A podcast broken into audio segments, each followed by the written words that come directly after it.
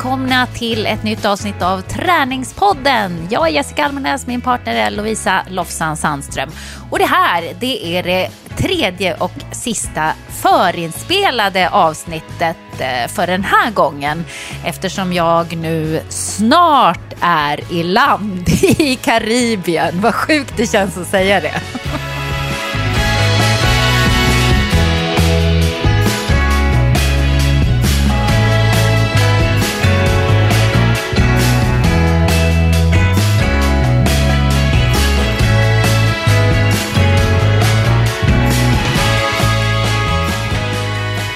Ja, oh, gud, jag är säker på att jag längtar hem något enormt just i denna sekund. Eh, men nu är jag snart hemma igen och då ehm, kommer jag att prata så mycket jag får och kan om mitt äventyr eh, nästa gång vi hörs, helt enkelt. Men den här veckan så, så kommer jag att fokusera lite grann på eh, lyssnarfrågor eftersom vi då försöker att inte prata om aktuella grejer. Det kommer att kännas väldigt, väldigt gammalt i så fall när ni lyssnar på det här. Så att vi har hittat några frågor som, som ni har ställt. Vi får ju väldigt mycket frågor till Träningspodden, eller hur Lovisa? Ja, och det är eh, både eh, de korta frågorna som är vilken är er bästa magövning till långa romaner med så fina livshistorier. Och det är svårt att plocka lyssnarfrågor men vi får ju väldigt mycket inspiration varje vecka från de meddelanden och mejl som våra lyssnare skickar in. Ja men precis, vi brukar ju alltid känna så här, okej okay, nu känns det som det här är på tapeten. För ibland så får man väldigt mycket frågor som handlar om ungefär samma sak. Och då brukar vi snacka om det. Så att ni ska veta att även om inte just er fråga blir uppläst så inspirerar era frågor oss väldigt mycket till vårt innehåll. Men om vi skulle dra den snabba, snabba och den kortaste lyssnarfrågan som vi oftast får. Vilken är er favoritmagövning? Vad skulle du svara på den frågan Jessica? Oh, du vet ju att jag hatar magövningar. det jag är med. det absolut värsta jag vet. Och det är för att jag är så svag i magen som jag, som jag inte gillar det. Men, men jag har ju upptäckt att magövningar blir roligare när man gör dem i form av yoga. Det vill säga att de eh, liksom ingår i någon slags eh, program. Och då brukar det, i yoga så är det ju oftast eh, olika versioner av plankan. Planka och sidoplanka och så är det ofta lite balans med så att man måste tänka på någonting samtidigt. Jag har ju väldigt svårt för det här, att göra sitt sit-ups eller du vet bara stå statiskt i plankan. Ah, det tycker jag inte är så himla himla kul. Men, men eh, då får jag nog tipsa om att eh, göra olika yogaövningar. Klassikern är ju båten, du vet den här där man sitter oh. som ett V och, och sträcker fram händerna och försöker liksom hålla sig upp uppe med magen så magen verkligen får jobba. Men den är ju väldigt, väldigt bra faktiskt. Till slut Vilken sitter man din? bara och skakar i båten. Ja, jag vet, den är jättejobbig. Vilken är din? Alltså jag, om du måste välja. om, om jag måste välja så vill jag ha en magövning som jättesnabbt blir jobbig. Alltså de här när man ska ja. hålla på över en minut och sen börjar det kännas i magen. Jag har inte riktigt det tålamodet. Så då skulle jag ju välja en magövning där man kan lasta på vikt eller att den är så tuff att man inte behöver hålla på särskilt länge. Jag har en nyförälskelse i crunches med rep i dragmaskin. Så det kan jag egentligen bara unna mig när jag är i mitt eget gym, alltså i, i, nere i studier eftersom jag inte tränar så ofta på de stora gymmen just nu. Men sätta repet i dragmaskinen i den övre trissan och sen gå ner på knä och så backar jag bak som en lastbil. Uh, uh, uh, Uh, behöver man ha en, en tjock matta i, så att man inte behöver ha svanskotan rakt på den här stolpen som dragmaskinen, liksom, som man kan eh, ofta flytta trissan. Och så drar man ner repet och liksom håller händerna precis framför bröstet och sen gör man crunches. Och nu kör jag, och det här är roligt för det är i princip alla mina PT-klienter, vi har liksom maxat ut viktmagasinet nu. Så vi drar ur sprinten, sätter den längst ner och sen göra 20-25 ganska så explosiva crunches med rep. Den, det är en ny förälskelse. Men jag gillar också alla varianter av russian twist när man sitter som båten, fast man kan ha fötterna i golvet och blir lite lättare. Och sen ja. rotera från sida till sida. Hantel eller viktplatta i händerna eller med boll. Och så kan man lägga till ett litet bollstöt i golvet. Så att om jag måste bara få välja en just nu, crunches i dragmaskin med rep. Får jag lägga till en liten extra övning, då är det russian twist.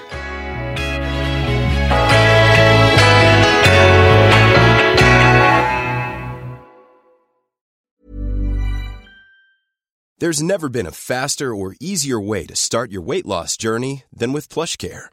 PlushCare accepts most insurance plans and gives you online access to board-certified physicians who can prescribe FDA-approved weight loss medications like Wigovi and Zepbound for those who qualify. Take charge of your health and speak with a board-certified physician about a weight loss plan that's right for you. Get started today at plushcare.com slash weight loss. That's plushcare.com slash weight loss. plushcare.com slash weight loss. Hey, it's Ryan Reynolds, and I'm here with Keith, co-star of my upcoming film, If, only in theaters May 17th. Do you want to tell people the big news? All right, I'll do it. Sign up now and you'll get unlimited for $15 a month in six months of Paramount Plus Essential Plan on us. Mintmobile.com slash switch. Upfront payment of $45 equivalent to $15 per month. Unlimited over 40 gigabytes per month. Face lower speeds. Videos at 480p. Active Mint customers by 531.24 get six months of Paramount Plus Essential Plan. Auto renews after six months. Offer ends May 31st, 2024. Separate Paramount Plus registration required. Terms and conditions apply if rated PG. Ja, på de förhatliga magövningarna. Att det är så himla tråkigt att, att träna mage. Det, det kanske, fast alltså, du borde egentligen inte tycka det, för att du har ju faktiskt magrutor. Jag kommer ju aldrig någonsin i hela mitt liv att få magrutor och då känns det bara så himla Ja, men, så här, man vill bara, varför ska jag göra det här? Det är helt eh, onödigt. Det kommer inte att leda till någonting. Jag hade som syns i alla fall. sinnessjukt hög motivation till att träna magen, egentligen hela bålen, efter mina graviditeter. Och de åren som jag så verkligen nötte och nötte och nötte, det har jag liksom kunnat hämta hem sen. Som att jag liksom gjorde ett väldigt stort grundjobb efter att jag hade varit gravid som jag inte hade gjort innan jag var gravid. Jag var ju 23-24 när jag blev gravid första gången och innan dess så hade jag inte fokuserat eller reflekterat särskilt mycket kring min mage och min bål. Jag har alltid tränat väldigt mycket allround. Men det var som att jag klev ner på lägsta nivån och sen mäktade med att stanna kvar där och, eh, åren efter att jag hade fått barn. Och sen var det som att det liksom eh, det blev en sån bra bas. Men jag kan säga att de senaste två åren där jag har fått lite mer, och det har vi pratat om i träningspodden för länge sedan, lite mer volym i magmusklerna. För det, det här med att ha synliga magrutor, det kan man ju ha av att man har lite underutsfett, men magen kanske fortfarande är väldigt eh, platt och ibland så kanske den till och med är konkav. Men när jag har fått lite mer volym i mina mag rutor i magmusklerna så att de liksom putar utåt, vilket ju var, har varit ett av mina primära träningsmål om man tittar på det okulära, det visuella som syns.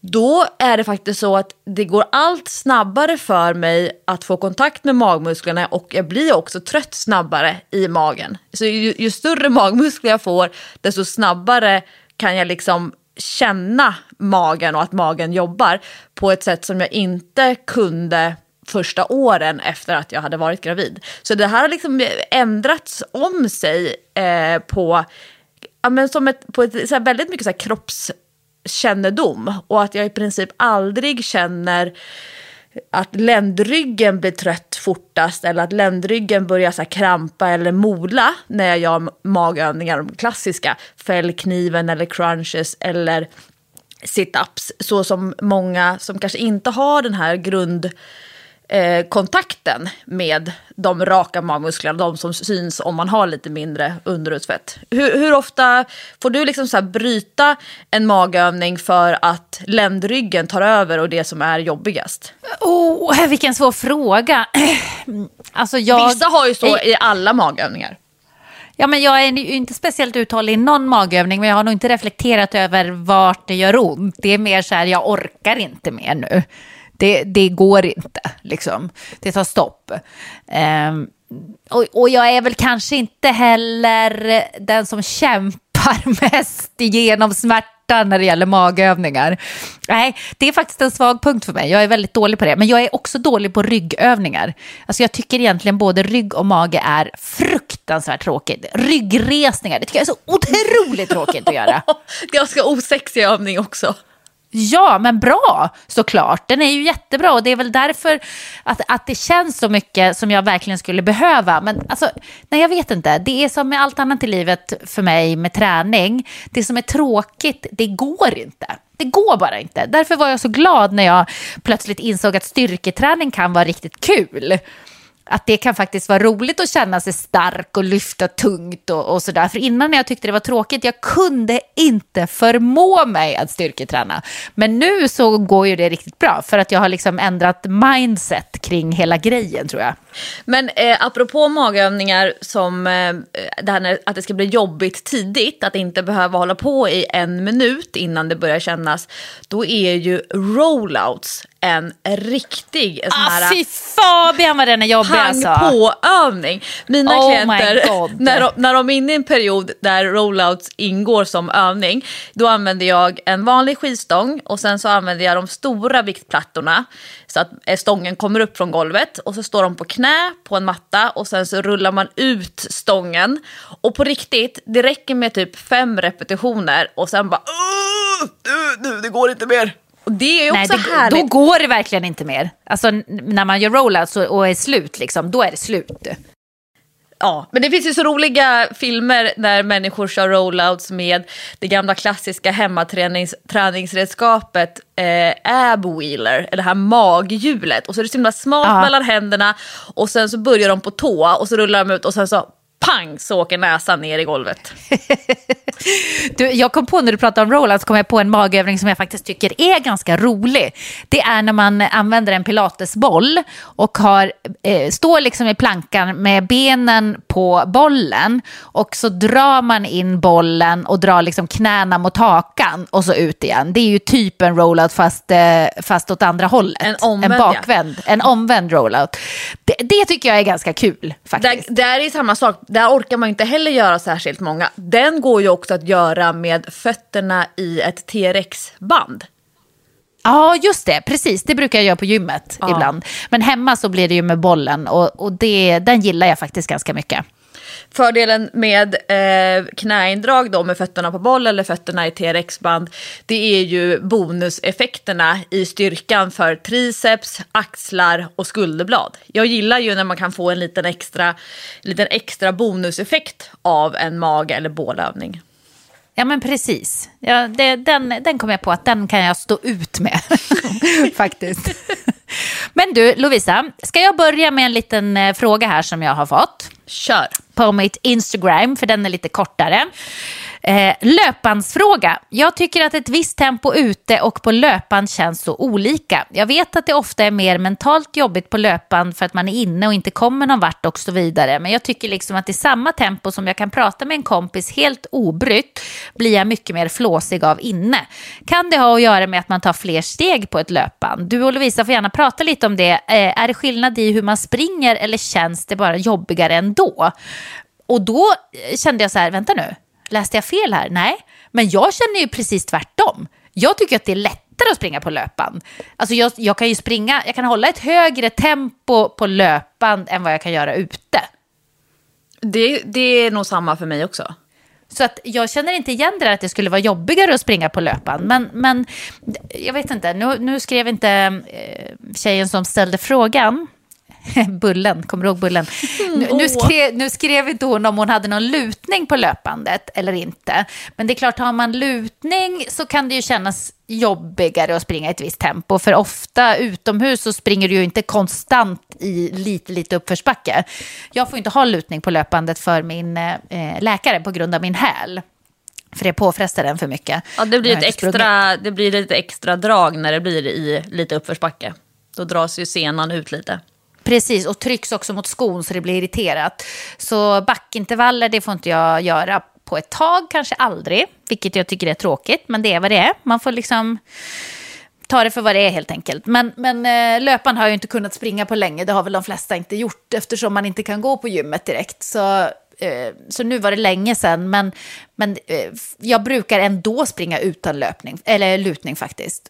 Och jag, jag tycker ju, jag vet inte, du vet ju att jag har ju tränat till ett maraton på löpband. Jag gjorde ju, till mitt första maraton gjorde jag ju alla mina långpass på löpband. Inte ett enda Just långpass det. ute. Ja, och folk är ju så här, men man kan inte träna lika bra på löpband. Men man kan faktiskt det. Det går jättebra. Jag, jag tror att det är en inställningsfråga. Du lyfter upp eh, en knuten näve, knogarna framåt och så vevar du lite grann på sidan och så åker det långsamt upp ett finger i mitten där som sträcks upp. Ja, men lite så. lite så. Men tror du att det kan bero på, om hon nu tycker att det är jobbigare på löpan, att man har ett lite annat löpsteg när man springer inne? Ja, min erfarenhet är att människor har svårare att ta ut steget bakåt på löpband. Att man är så mån om att eh, få fram foten. Så att man missar det här med att, att fullfölja steget i liksom hela den här cykliska rörelsen. Om jag tittar på en klient från sidan så kanske man har lite bättre rundtramp ute än vad man har inne och att det blir väldigt mycket fokus på den höga stegfrekvensen. Men det är intressant för att jag pratade faktiskt med en PT-klient om det här bara för nu när vi spelar in så var det faktiskt förra veckan men när det här avsnittet ja. släpps då var det någon månad sedan. Ehm, och hon har inte på grund av smärta kunnat löpträna egentligen sedan eh, ja, men efter sommaren. Och eh, försöker nu med min hjälp hitta lite mer självförtroende i löpningen. Och när man har haft ont i eh, ja, men knä eller fötter och liknande, då kanske man inte är jättesugen på att springa ute när det är väldigt isigt och halt och dessutom eh, ja, men lite kallare. Det är liksom fler parametrar som man, när man känner sig lite osäker. Plus man eh, behöver börja på en, en en lägre nivå. Man är van att kunna sticka ut och, och, springa fem kilometer. Men om man är rädd för att man kommer få ont efter en kilometer, då vill man kunna avbryta och sen ändå fortsätta få någon form av kvalitet på passet. Och eh, normalt sett så tränar vi jättemycket intervaller och det kan hon köra liksom både flera gånger i veckan och ganska så tuffa intervaller på löpband.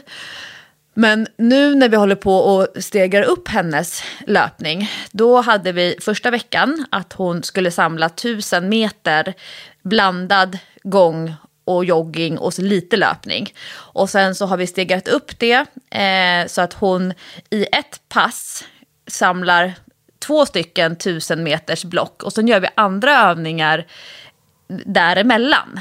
Och sen kom vi upp nu så vi har tre stycken tusen meters block som hon ska samla in meter. Och då sa hon att det känns så enormt tungt.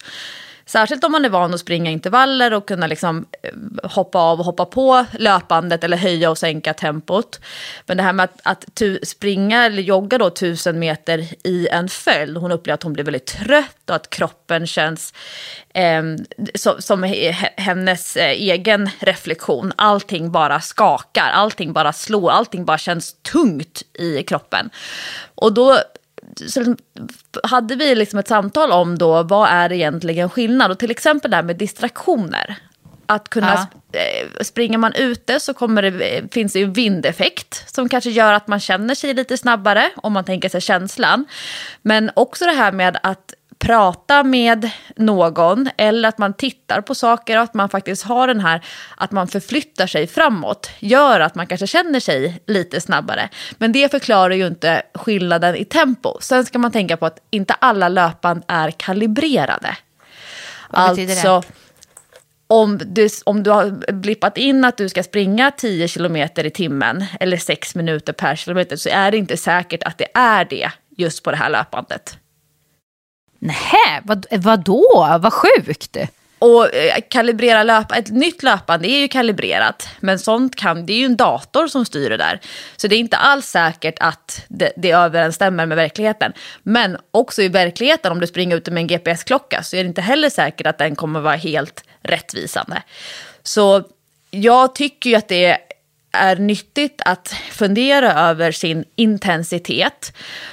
Men om man tänker sig att man springer intervaller på löpband och hoppar av och på löpandet i farten, då slipper man ju mm. den här uppstartsfasen och man slipper ned eh, det här med att bromsa när intervallen är klar jämfört med när man springer ute. Å andra sidan, när man springer ute, då tillgodoräknar man sig ju, om man ska springa tio stycken en minut där ute, då kommer ju accelerationsfasen vara en del av den här enminutaren. Så jämfört ja, med på det. löpandet mm. när man är uppe i rätt tempo första sekunden. Så det gör ju också skillnad för hur trött man blir. Men många säger ju att det går åt mer energi av att springa ute för att man måste förflytta kroppen framåt. Så att, att man blir tröttare på löpandet, ja men det kanske är då att man eh, inte behöver den här accelerations och bromsgrejen som man kanske får automatiskt ute. Ja, precis. Det blir högre kvalitet.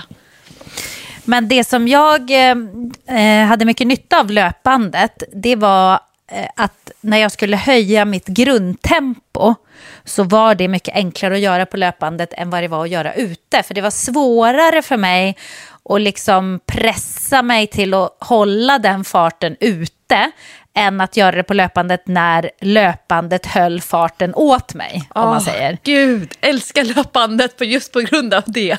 Ja, jag vet. Det var så himla bra. Alltså, nu, nu höjer jag liksom mitt grundtempo här på löpandet och då fick ju det effekten att jag också kunde höja mitt grundtempo ute i förlängningen. Men jag hade nog haft svårare att göra det utomhus utan löpande tror jag. Det hade tagit lite längre tid för att det, det hade varit mycket jobbigare. Nu blev det liksom en eh, genväg till att höja sitt grundtempo någonstans. Så, så det tyckte jag var skönt. Och plus att man behöver inte man behöver inte heller fundera så mycket över sitt tempo när man springer på löpande, utan det sköter ju sig själv. Och det gillade jag också när jag sprang mycket löpande, att, att man kunde bara, du vet, jag kollade på någon serie eller lyssnade på någon podd eller en bok och bara liksom sprang och tänkte inte på någonting och löpandet skötte tempot. Så att det var som att det, det blev som en PT nästan, en träningskompis eh, som, som liksom skötte skötte vissa grejer med träningen och jag behövde bara exekutera.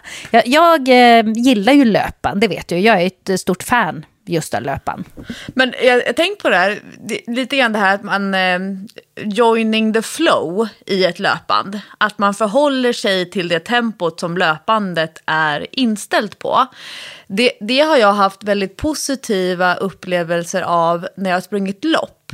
Att det är väldigt skönt, särskilt då, det, det, blir tydligt när det är väldigt smala banor. Om man tänker till exempel på Lidingöloppet som ju är liksom på många ställen av, av banan väldigt smalt. Så man kan knappt att det går att springa om och springer man om då vet man att man måste lägga i extra växel så att man inte blockar någon som kommer bakifrån. Ehm, men också på Ultravasan som ju så många, jättemånga del, delar som är väldigt smal stig och där man vet att det räcker med att hålla samma tempo som alla andra, så man nästan springer på ett långt led. Det har jag tyckt har varit en positiv upplevelse jämfört med de här riktigt breda asfaltsloppen. Där det kanske man kan springa tio personer i bredd och alla springer i olika tempo. Då är det väldigt svårt, att, tycker jag, att bedöma mitt eget tempo för att andras tempo lite grann stör någon som kommer med en högre stegfrekvens, någon som springer eh, lite långsammare än en själv. Och så måste man säga, ska jag göra en omkörning eller inte? Och sen att det blir lite trixigt i sidled och så kanske man springer lite längre än vad man skulle behöva göra för att man försöker manövrera sig emellan. Och det är ju lite samma sak där på, på löpandet, att man helt enkelt förhåller sig till de yttre faktorerna jämfört med att försöka styra sitt eget tempo själv. Tjejmilen är ju ett bra exempel där det är liksom väldigt breda partier och att man lätt då dras med i någons annans tempo för att man, man blir omsprungen av någon så försöker man ta rygg. Det är ju rätt knepigt alltså, man riskerar att hamna i syreskuld. Ja, oh, gud alltså. När jag sprang maraton i Buenos Aires och var liksom, hade väldigt mycket adrenalinpump som man kan ha i början av ett lopp och hakade på ett gäng som nog sprang lite för fort för mig. Eller det, det, gjorde de ju, för att jag sprang ju första milen på 51 minuter och det går ju inte när man ska springa maraton. Alltså inte när man är på min nivå i alla fall. Eh, så, så då upptäckte jag efter en mil så här, oh shit vad fort jag springer!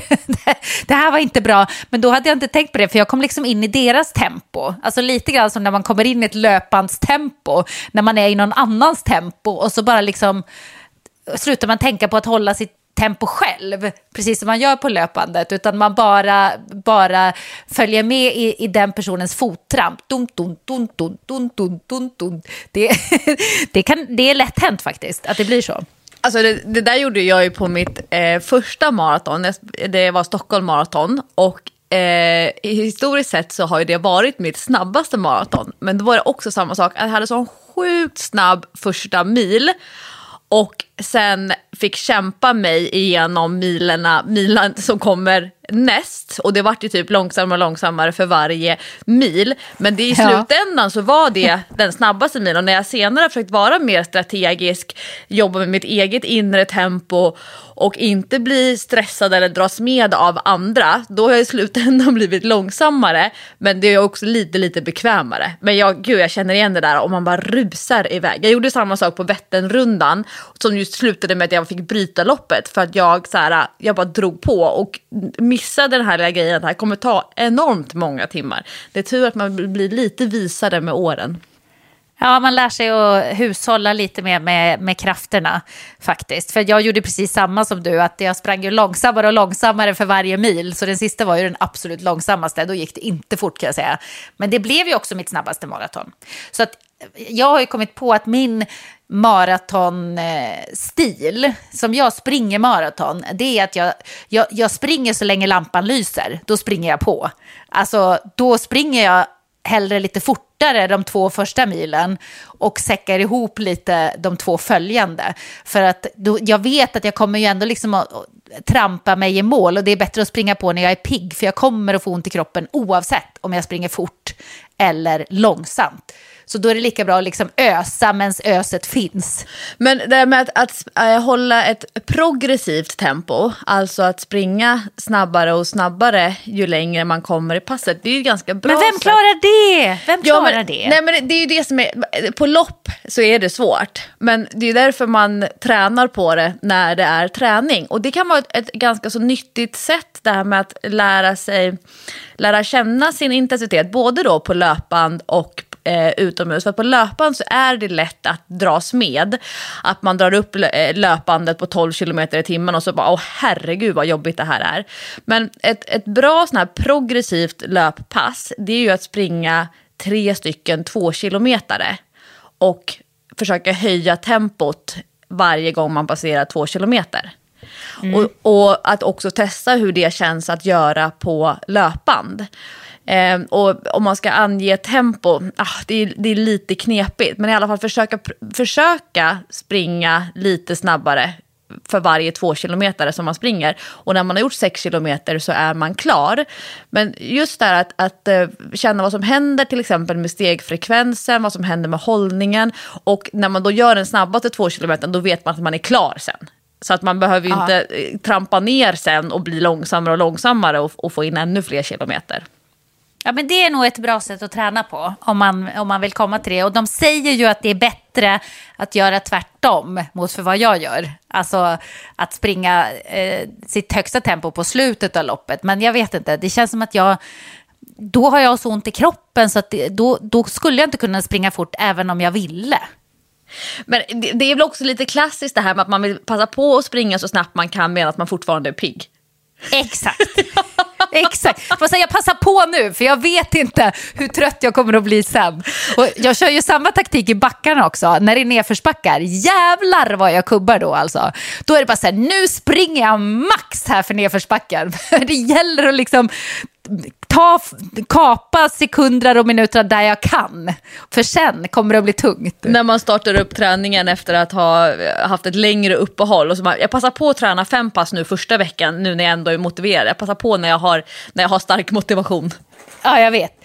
Jag vet. Och ibland när jag springer, nu får inte jag springa så långa pass tyvärr, men då kan jag hamna i det här att okej, okay, men nu, om jag kan bestämma att jag ska springa fem kilometer idag, bara fem kilometer. Men när jag har sprungit fem kilometer så tänker jag så här, ah, nu när jag ändå sprungit fem kilometer, då passar jag på att springa en mil. Och så passar jag liksom på och gör det. Och, och, samma kan det bli när jag är på löpandet, när jag körde mycket långpass och sånt. Då kunde jag ha bestämt så här, ah, men jag ska springa 15 kilometer idag. Och så har jag kommit till 15 och bara, fast vad onödigt, det känns att inte passa på att springa lite längre nu när jag ändå håller på. Så att jag är jättedålig på att hålla mina pass på, eh, på den eh, distansen som jag har bestämt från början. För att jag känner alltid så här, lika bra att passa på. Man vet aldrig. Kanske är jag trött en annan dag och inte orkar springa längre. Du vet, det är en jättedum eh, strategi, men ja, så funkar jag. Det, det kommer jag ihåg, nu pratar vi 15, 16 år sedan, kanske 17 år sedan, eh, när jag eh, tillbringade mycket tid på gym och eh, hade kompisar och partner som också jobbade på gym. Och så kunde jag kanske sluta klockan fem och sen så eh, den personen som jag skulle träffa efteråt, den slutade klockan sju. Och då var det så ovärt att åka hem, eh, sätta sig på tunnelbanan och åka ut till förorten. Då kan jag, ah, då kan jag lika gärna stanna kvar här. Och då kunde jag säga, ja men jag tar 20 minuter på roddmaskinen. Och det är så här, men det kan man ändå stå ut med om man kollar på någon serie som du säger eller lyssnar på någonting. Och säger, ja men då kan jag ta 20 minuter på crosstrainern. Och så kan jag ta 20 minuter på löpbandet. Och så kan jag ta 20 minuter på stakmaskinen. Och sen 20 minuter på trappmaskinen. Då har man ju fått in ett enormt långt konditionspass. Men tanken var att typ, jag ska köra lite grann så att jag svettas på en maskin. Och sen har man jobbat sig igenom alla konditionsmaskiner på hela gymmet. Och så har det gått en och en halv timme.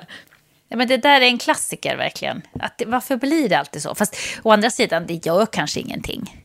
Nej, men alltså det här med att få feeling under ett pass och att ja. då ha utrymme både tidsmässigt men också fokusmässigt att faktiskt dras med. Jag tycker ju det är ganska härligt.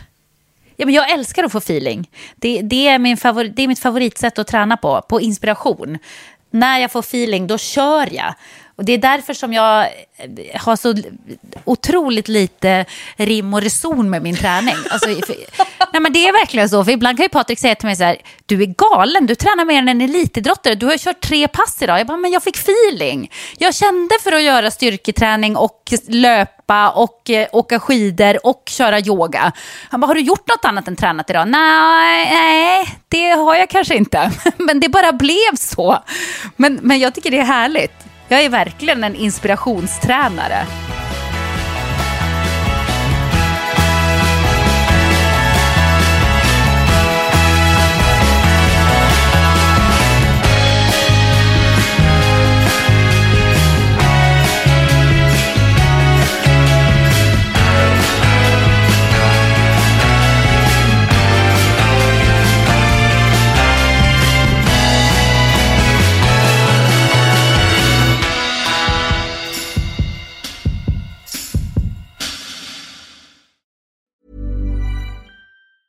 Hey, it's Ryan Reynolds, and I'm here with Keith, co star of my upcoming film, If, only in theaters, May 17th. Do you want to tell people the big news?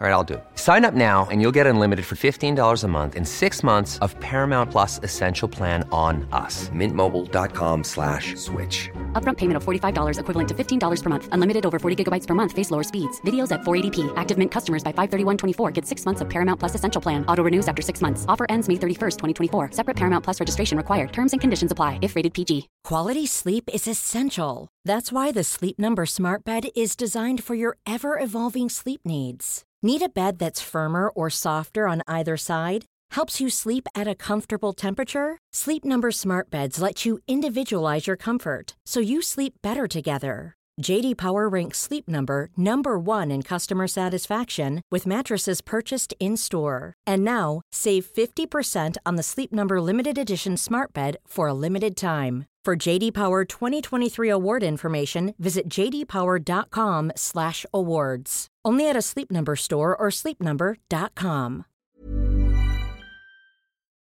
Uh, undrar hur många som uh, medan de lyssnar på det här avsnittet av Träningspodden har lagt, lagt in några magövningar, bara för att det var det vi började prata om. De var någon som fick feeling. Ja. Hoppas att någon kör magövningar nu när de lyssnar på det här. Det hade ju varit toppen. Och sen går de vidare till löpbandet, om, de, om man får vara på gymmet nu när, vi, när det här sänds. Det vet man inte. Jag har sett eh, ganska många efterlysningar från människor som vill ha tips på eh, det mest prisvärda men ändå kvalitetsmässiga bra löpandet att ha hemma. Så att det verkar ha kommit upp sig en liten eh, eh löpbandsboom i hemmagymmet. Ja, alltså hade jag plats och ha ett löpband hemma så är det det första jag hade köpt. Och jag hade stått på det varje dag. Varendaste dag. Men det får tyvärr inte plats. Och löpband är ju inte så vackra heller. Så det är inte så att man ställer det i vardagsrummet och tänker så här, men det kan vara som en snygg inredningsdetalj. Det, det är det ju tyvärr inte. Men jag väntar tills de första, det här låter ju helt sjukt, men jag väntar tills de första utelöpbanden kommer. Då ska jag ställa ett i trädgården.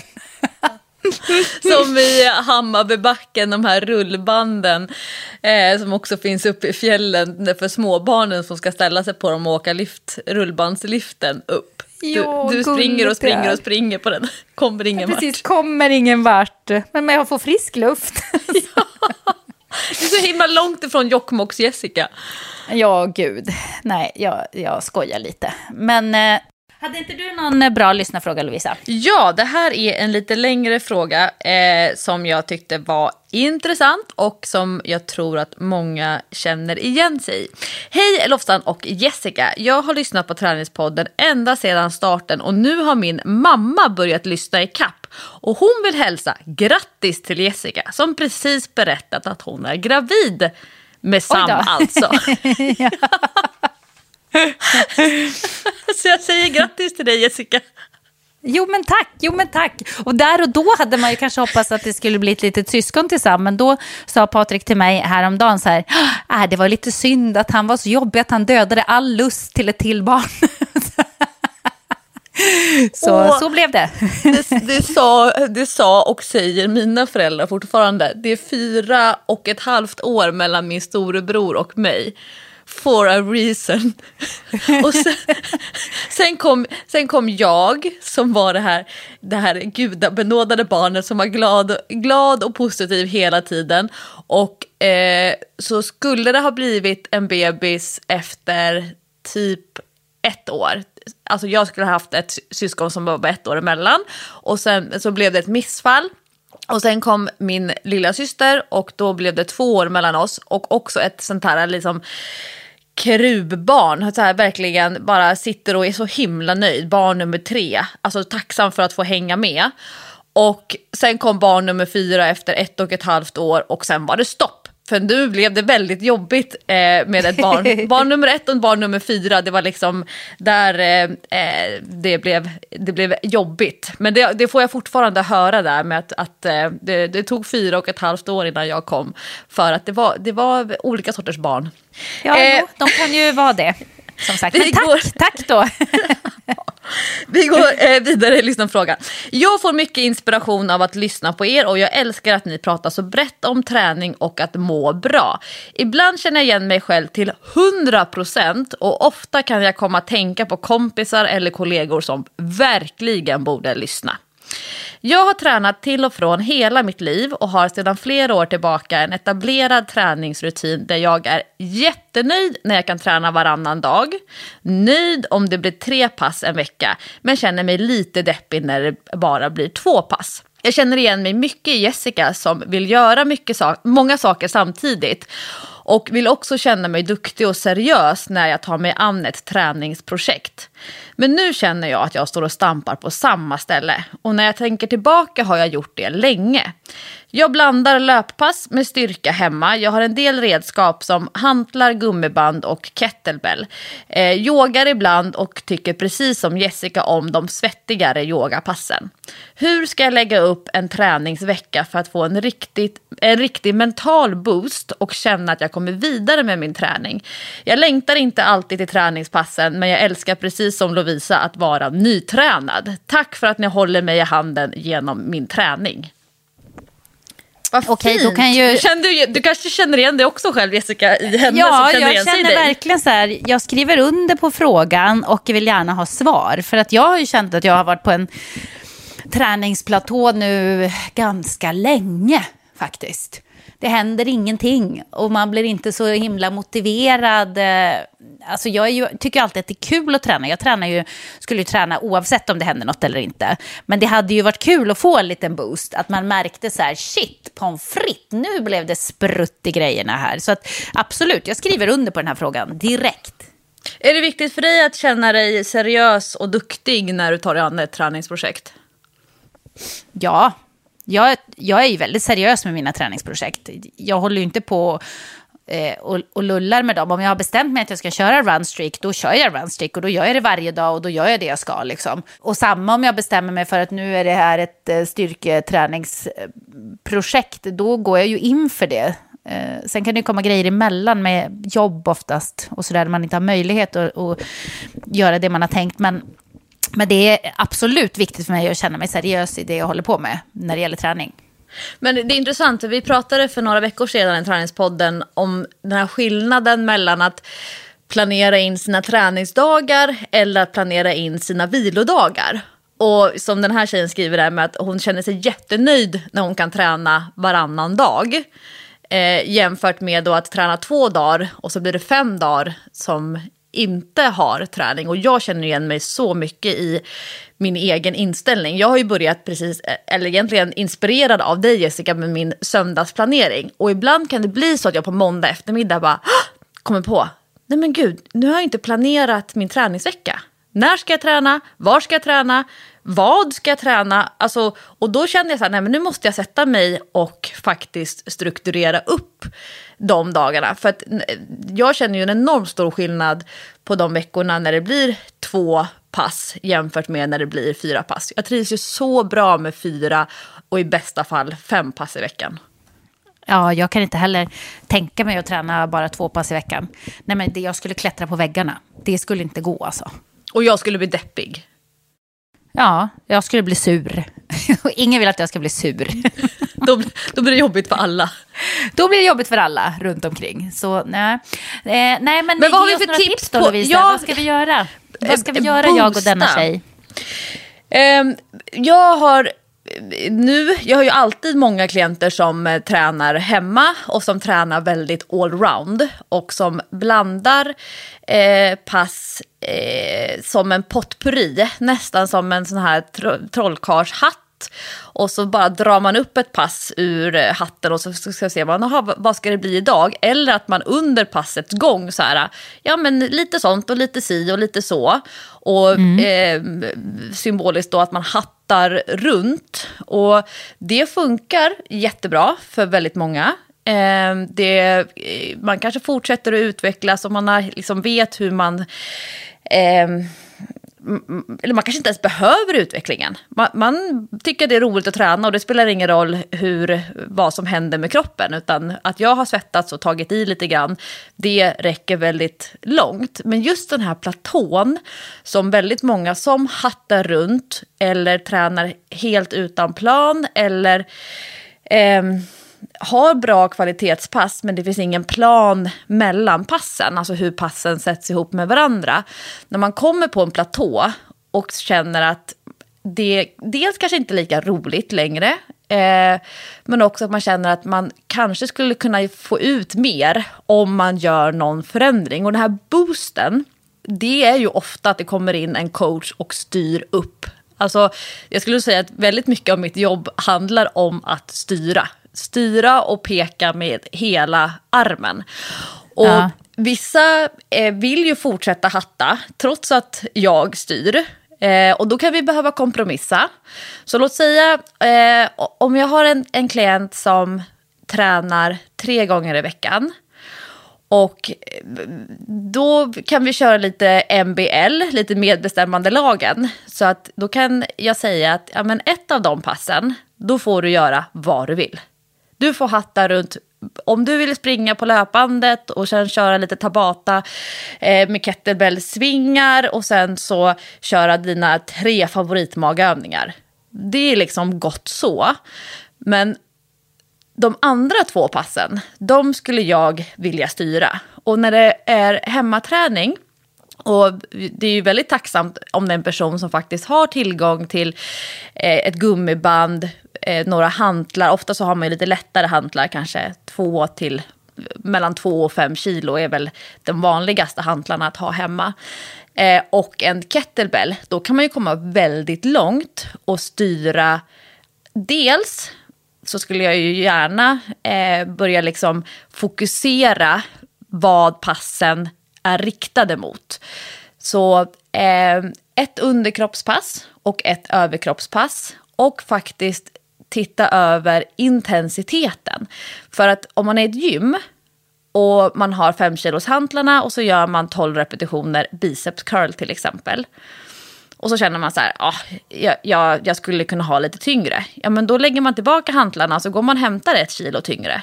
Men tränar man hemma, då har man bara de hantlarna som man har.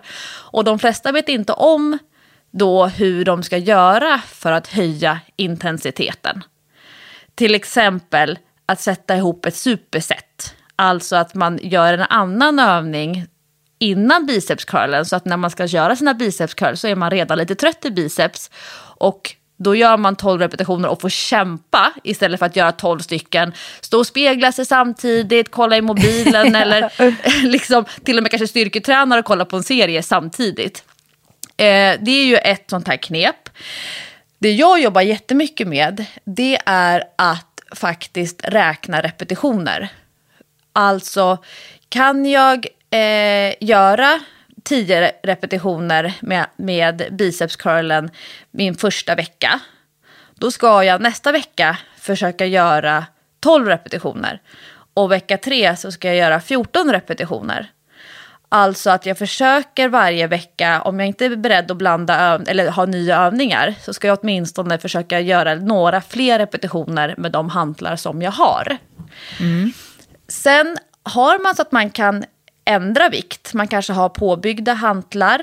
Eh, man kanske har en eh, stång som man kan lägga på vikter på utsidan. Eh, många har ju köpt hem träningsstänger, kanske inte de riktiga stora silvermetallstängerna som finns på gymmet, men något liknande bodypump-set och liknande. Då behöver man kanske inte göra fler repetitioner, utan att man försöker lägga på lite vikt vecka för vecka. Och bestämmer man sig då för att ja, men under de här tre veckorna nu som kommer, då ska jag antingen kunna göra fler repetitioner på samma vikt eller öka vikten och göra lika många repetitioner. Då kommer man behöva ta i mer och intensiteten höjs. Men just det här med intensitet, många tänker att det handlar om att driva upp flåset och att hålla högre tempo. Hemmaträning har ju en tendens att bli mycket flås och eh, ja, men hålla en hög frekvens. Men det är klurigare och ställer lite mer krav på att man fokuserar om det handlar om att känna muskelkontakt och liknande. Så det skulle jag ju eh, tipsa om, att boosta kroppen och hjärnan genom att dela upp styrkepassen mot ett specifikt fokus, överkropp eller underkropp. Men sen är det inte alls tokigt att faktiskt börja styra upp löpträningen. För har man en löpträningsrutin och man har sin runda som man alltid springer, när man då tänker sig att ah, nu ska jag göra en satsning så vill man kunna springa sin runda ännu snabbare varje gång. Men då behöver man ju göra en, liksom någon form av förändring. Man kanske vill börja med att klocka, men hur lång tid har min runda idag? Vilket tempo behöver jag kunna hålla för att kunna göra lite, rundan lite snabbare? Ja, men då tränar vi på att hålla det tempot fast kortare sträckor. Och skulle det vara en person som har ett löppass i veckan och sen så blandad styrka och yoga hemma. Då går jag tillbaka till det här klassiska som du och jag har pratat om i Träningspodden i många år. Det är ju att varannat pass är snabba intervaller, hög intensitet, driva med hela kroppen. Och varannat pass, chilla, ta det lite lugnt, eh, hålla lägre tempo men förhoppningsvis få lite längre runda istället. Går man upp i, i intensitet då kommer man inte orka lika länge. Så man kan fortfarande blanda pass. Man måste inte styrketräna tre gånger ordentligt i veckan. Men man kan styra upp kvaliteten och kanske pinpointa fokus lite grann. Och som du Jessica, som du har applicerat i yogan, vilket är som jag som coach tycker är jättebra, det är ju att man har en fokusövning. Att man har en övning eller en position som man utvärderar lite noggrannare än andra. Jag tänker på din hund till exempel. Berätta om den. Ja, alltså min hund Eh, det är ju en övning eh, eller en position som jag inte tycker så mycket om egentligen. För att den är väldigt jobbig tycker jag. Vi brukar alltid skoja om att vadå viloposition? Det är baske mig en viloposition att stå i nedåtgående hund. Eh, men den, den jobbar jag med faktiskt varje dag. Alltså det går inte en dag utan att jag inte gör en hund. För att eh, jag behöver liksom ehm, ska säga, hålla i den och, och utveckla den lite grann hela tiden. Och den är också ett bra mått på om det händer någonting. För att när man börjar känna att man kommer någon vart med yogan, det är ju när man faktiskt står relativt avslappnat i hunden. Och när man håller på med några andra övningar och tänker så här, åh vad skönt, nu är vi tillbaka i hunden. Och, och dit har jag ju kommit nu när jag har kört väldigt många dagar yoga. När ni lyssnar på det här så är jag ju färdig med min eh, yogastreak, 100 dagar. Och, och den positionen kan man ju också ganska lätt mäta hur det går om man har gjort några framsteg faktiskt. För att man känner det. Man känner det på olika ställen i kroppen, hur den känns och hur hur man eh, klarar av att utveckla den positionen. Det är svårt att beskriva. Jag ser det framför mig här. Större bild, marginaler kanske? Ord. Ja, men lite så kanske. För det, det handlar ju om att sittbenen ska upp i luften. Och när man börjar hitta den grejen att man liksom kan trycka upp sittbenen i luften och att det funkar och inte sträcker sönder allting annat och att när man har blivit så öppen i bröstryggen att man liksom inte står krum, utan att man kommer ner mellan skulderbladen och huvudet kommer ner mellan armarna. Och, och, då, då börjar ju hunden utvecklas och man ser ganska lätt på sin hund om det går framåt. Så jag har ju några positioner som jag tar bilder på med jämna mellanrum och hunden är ju en av de positionerna. För där är det väldigt lätt att se om det har hänt någonting eller inte. Och det du har gjort är ju att du har pinpointat ett, särskilt, en särskild övning eller position. Och det, det är det som jag tycker är smart när man vill boosta någonting. Att faktiskt pinpointa. Och eh, i, låt säga då ett träningsprogram för en, en klient eh, hos mig. Då kan jag pinpointa till exempel knäböj.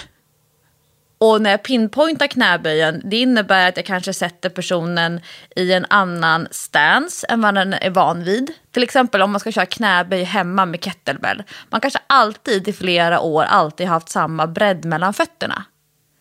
Och ja. för att då få lite bättre marginaler, lära känna knäböjningen, lära känna hur bålens position förändras beroende på var man håller kettlebellen. Eh, om man har en liten klack under hälarna eller om man står barfota på parkettgolvet. Eh, knänas position. Eh, och så upptäcker man att ah, men gud, i den här positionen så eh, blev allting mycket svårare. Eller ja, i den här positionen blev allting mycket lättare. Varför har jag inte gjort knäböjen här på det här sättet tidigare? Och att man då mäktar med och liksom stanna upp i övningen. Sen kan det komma massa andra övningar innan och efter som man låter bara flyta med. Men att pinpointa tre, fyra övningar eh, under en, låt säga då tre veckors period. Du jobbar ju eh, längre fokus än så. Men det är ganska smart sätt att känna den här boosten. Att man faktiskt blir bekvämare med positionerna, med anspänning i överkroppen. Trots att knäböj är en underkroppsövning så kan vi faktiskt jobba med anspänning och position i överkroppen för att eh, få bättre kontroll av övningen men också större träningseffekt. Och armhävningar, sån klassisk hemmaträningsövning som många kämpar med. Och det är svårt att hålla plankpositionen för bålen. Eh, man eh, kanske inte kan böja tillräckligt mycket på armbågen för att få ner djupet. Och så liksom har man fastnat där på, på den här platån. Men okej, hur kan vi utveckla armhävnings eh, rörelsen, plankpositionen. Går det att bredda eller smala av fötterna? Kan vi flytta händerna? Kan vi eh, öka belastningen? Kan vi förändra djupet? Leka lite grann med övningen under flera veckor på raken. För det är då, precis som med din hund, som man känner att det händer någonting. Men om man bara öser igenom ett pass om man tänker till exempel, jag har en så här klassisk 500 ett 500 pass där man jobbar fem stycken benövningar och så gör man en, som en trappa neråt så att man gör 40 repetitioner av varje benövning. 30 repetitioner av varje benövning, 20 och 10. Då har man när man är klar gjort 500 repetitioner man är helt slut och skakig i benen. Det är knäböj och det är utfall, saxhopp. Man kan sätta ihop egentligen vad som helst. Man är jättetrött i benen, spagettiben. Men man har inte riktigt stannat kvar och pinpointat någonting. För det är inte syftet med passet. Så pinpointning är alltid bra eh, för de allra flesta när det handlar om att boosta motivationen och kroppen och känna att man liksom kommer vidare. Att man helt enkelt stannar upp. Ja, bra tips faktiskt. Men sen, eh, jag vet inte, sen kanske man också, om man vill komma vidare i sin träning, kanske man måste sätta upp ett nytt mål. Eh, för det är liksom svårt att komma vidare om man inte vet på vilket sätt man vill komma vidare. Alltså, är väl... vad är det man vill uppnå? Ja, och, och eh, jag tänker ju att man, det är skillnad på att ha som mål till exempel att etablera en träningsvana det är ju någonting som många skulle behöva ha som mål. Att man etablerar vanan. Och sen behöver man komma vidare. Men nu är den etablerad. Nu ska jag bibehålla den. Nu ska jag bibehålla träningsvanan. Och sen träningsvanan sitter. Nu, nu jackar jag upp det. Nu är jag inte orolig för om jag kommer att ha motiva motivation att träna imorgon igen. Men många kämpar ju med det där och liksom försöker fortfarande hålla kvar hålla kvar träningsrutinen fast den är där. Man kan ta för givet nu att träningsmotivationen sitter, vanan sitter. Jag vet vilka dagar jag kommer att träna, jag vet att jag kommer att ha tid, jag vet vilka redskap jag behöver. Jag kommer inte att, att prioritera bort det och kanske inte ens märka att jag har prioriterat bort träningen. Och det är ett viktigt steg som jag tror många missar att ta. Att faktiskt våga landa i att jag har träningsrutinen, nu kan jag börja strukturera den och eh, fokusera mer på kvaliteten av den vanan som jag redan har. Precis. Och sen eh, det du säger känner ju jag också att det är ju givetvis något som man borde göra för att få en boost och det, det är verkligen eh, ta hjälp av en PT. jag känner ju väldigt mycket det så här, jag tycker att jag är så jävla duktig på att träna själv och göra mina egna program och så, men eh, mitt problem tror jag är att jag har lite, lite uthållighet i det jag gör. Alltså jag vill ju se resultaten så himla snabbt. Jag skulle verkligen behöva känna mig trygg i så här, nu har någon annan gjort den här planen för att jag ska nå de här resultaten och då kommer jag att ha nått de här resultaten det här datumet. Förstår du? Att man ändå har det, någon annan har gjort en plan som kommer att fungera. För själv blir jag så här, ah, nej jag får nog ändra planen nu. Ah, nej, det här funkar inte, då får jag ändra planen nu. Och så ska håller jag på och mixtrar hela tiden och så blir det liksom varken hackat eller malet. Så att har man nått en platå, och nu talar jag för mig själv och kanske er andra där ute som också har gjort det, eh, då kan det faktiskt vara en idé att få lite hjälp av en PT för att eh, hitta in på ett nytt spår, tror jag. Man, man har liksom hamnat i någonting och måste ut därifrån och det, kan, det klarar man inte alltid själv. Nej, och inte det där klassiskt när man är som du och jag och många andra, att man styr så många andra saker. Man styr en familj, man styr, styr ett hushåll tillsammans med sin partner, man styr kanske eh, kollegor eller ett projekt. Man styr väldigt mycket. Och så går man in och styr träningen också, men ibland skulle man behöva att någon annan plockar av styrningen. Och jag tänker på att det är skillnad på att behöva individualiserad styrning eller om man behöver generell styrning. Och det är ju verkligen de positiva effekterna med att enormt stora delar av träningsbranschen digitaliserades 2020. Och de allra flesta behöver inte individualiserad styrning utan man kan göra som många andra bara man fortsätter att göra det flera veckor på raken.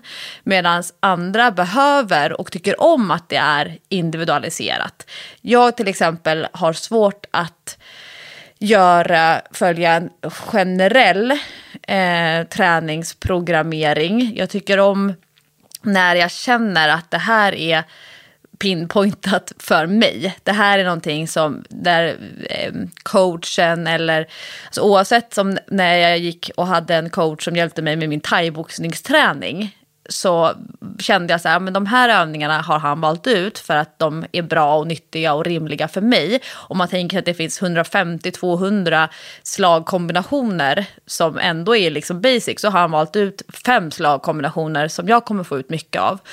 Och ja. det är väl lite samma sak med träning. Om man tänker sig då magövningar, skulle du och jag sätta oss ner och rabbla alla magövningar vi kommer på Alltså vi kommer sitta i ett helt långt avsnitt och bara säga övningsnamn. Men känslan i att faktiskt någon har valt ut tre magövningar som kommer göra nytta för mig, det är också en bra boost, tänker jag. Så det är ju skillnad, det här med, behöver man en generell styrning eller älskar man det individuella och det som är just, det är särskilt utvalt från mig. Och det är samma sak med benövningar, det finns ju tusentals benövningar. Och alla, vi kommer bara snudda vid några stycken när vi tränar ett helt år. Men de övningarna, de varianterna, de vinklarna, ja men det är någonting som faktiskt kommer gynna mig och min motivation och kanske förhoppningsvis höfter och knän och fotleder och känna att det, liksom, ja, men det här är roligt, det här är lagom men också tillräckligt svårt för mig och liksom som en liten trigger, en positiv trigger. Ja, jättebra. Eh, härligt eh, sammanfattat och jag kände nu ny pepp att eh, komma ifrån den här förhatliga platån som jag står och stampar på. Och nu Lovisa så är det så att mina hörlurar signalerar att eh, nu får det vara bra. Jag hade och du inga är extra dags med mig idag tyvärr. Du är redo att kliva av båten och kliva i hamn. Ja, snart är jag i land äntligen. Om jag nu har överlevt, men det hoppas vi alla att jag har gjort. Eh, och det ska bli otroligt skönt att komma hem nu. Så nästa vecka, då hörs vi på riktigt och det längtar jag till. Oh, jag med. Stort tack för att ni alla lyssnar på Träningspodden varje vecka. Vi har haft mycket lyssnarfrågor de senaste, veckan, eller senaste veckorna. Eh, men det är ju alltså på grund av att Jessica förhoppningsvis har seglat över Atlanten. Ja, och förhoppningsvis kommer hem helskinnad och eh, fylld av ny inspiration till nästa veckas avsnitt av Träningspodden. Ja, vi, vi hörs då! Vi ser fram emot en vår tillsammans.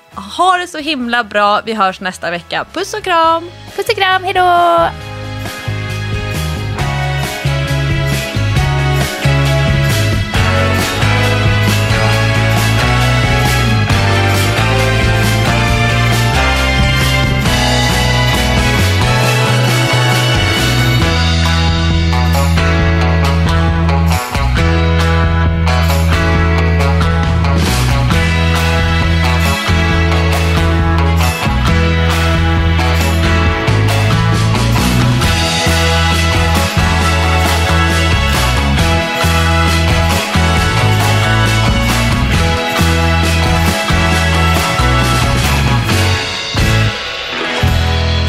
Träningspodden produceras av Sandström Group.